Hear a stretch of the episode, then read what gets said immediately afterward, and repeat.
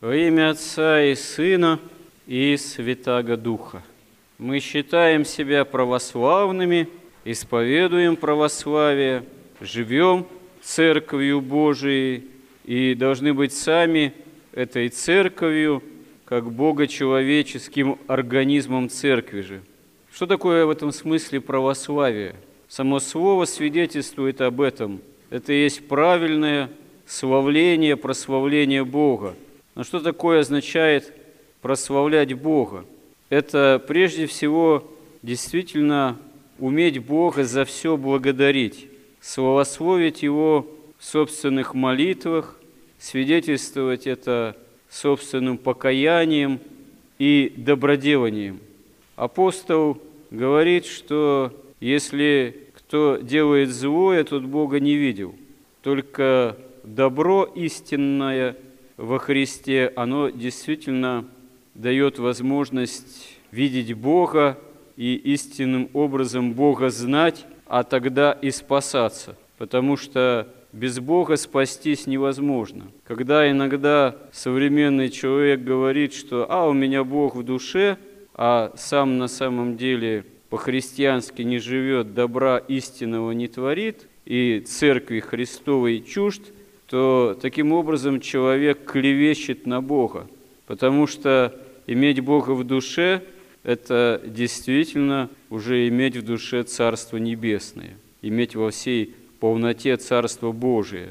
Как святые отцы говорят, если человек с Божьей помощью совлечется всякой нечистоты, избавится от страстей, то он видит собственную душу, красоту собственной души, как красоту Царства Божьего, Царства Небесного, потому что одно другому истинным образом родственно. Бог Царство Небесное устроил и сотворил, и, можно сказать, даровал как общение с собой именно ради человека. В этом смысле, как говорят святые отцы, Царство Божие, Царство Небесное имеет нетленный характер, потому что это сам Бог, само общение с Богом, в Его силе, в Его благодатных энергиях, в Его истинной, небесной, божественной красоте, что не приходило на ум человеку, пока человек в это царство действительно не войдет.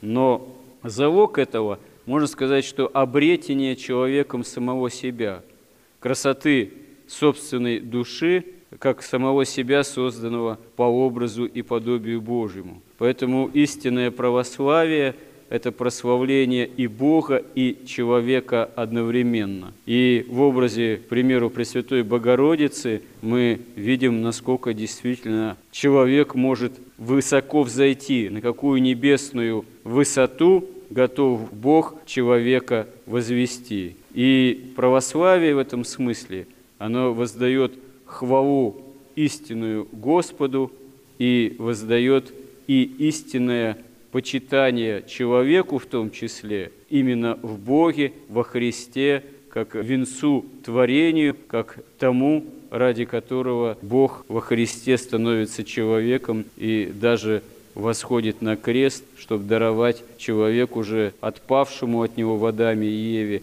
совоскресение. И стать причастным Господу, стать причастным Церкви, войти в Церковь – это, можно сказать, самое великое счастье. Какие бы обстоятельства у человека не были житейские, в какое время, в какую эпоху, в какой среде, у каких родителей, с каким там состоянием здоровья или нездоровья, с какими талантами большими или меньшими, с какой более скорбной или менее скорбной участью человек не явился на этот свет, не родился. Если есть вера, если есть желание славить Господа, если есть желание жить, стремление, жажда поистине, по евангельским заповедям, это на самом деле самое главное.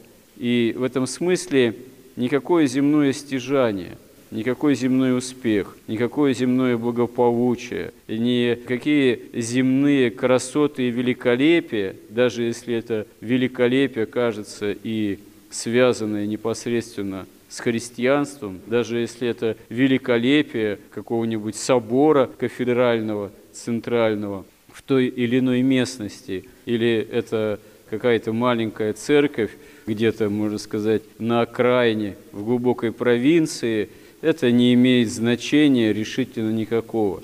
Потому что если есть возможность действительно славить, благодарить за все, прославлять имя Божие, и молиться, и каяться, и трудиться, то это спасительно в любой ситуации. Главное только действительно научиться, стремиться учиться Господа благодарить. Не роптать, не осуждать, не превозноситься, не относиться к другим людям с лицеприятием, потому что любой другой человек, как бы он, может быть, худ в глазах наших не был, это есть образ Божий, который также призван к спасению. Разбойник, который благоразумный, первым вошел в рай, то есть он в последние минуты своей жизни воздал истинную хвалу Господу.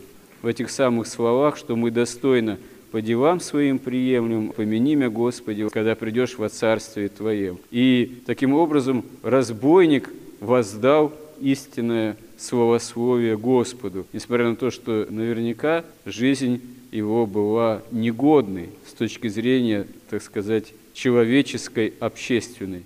Но с точки зрения Господа, потому что этот разбойник обрел возможность покаяния, нашел в себе такие силы, как в наше время сказали бы, такие внутренние ресурсы. А почему он их нашел, мы не знаем.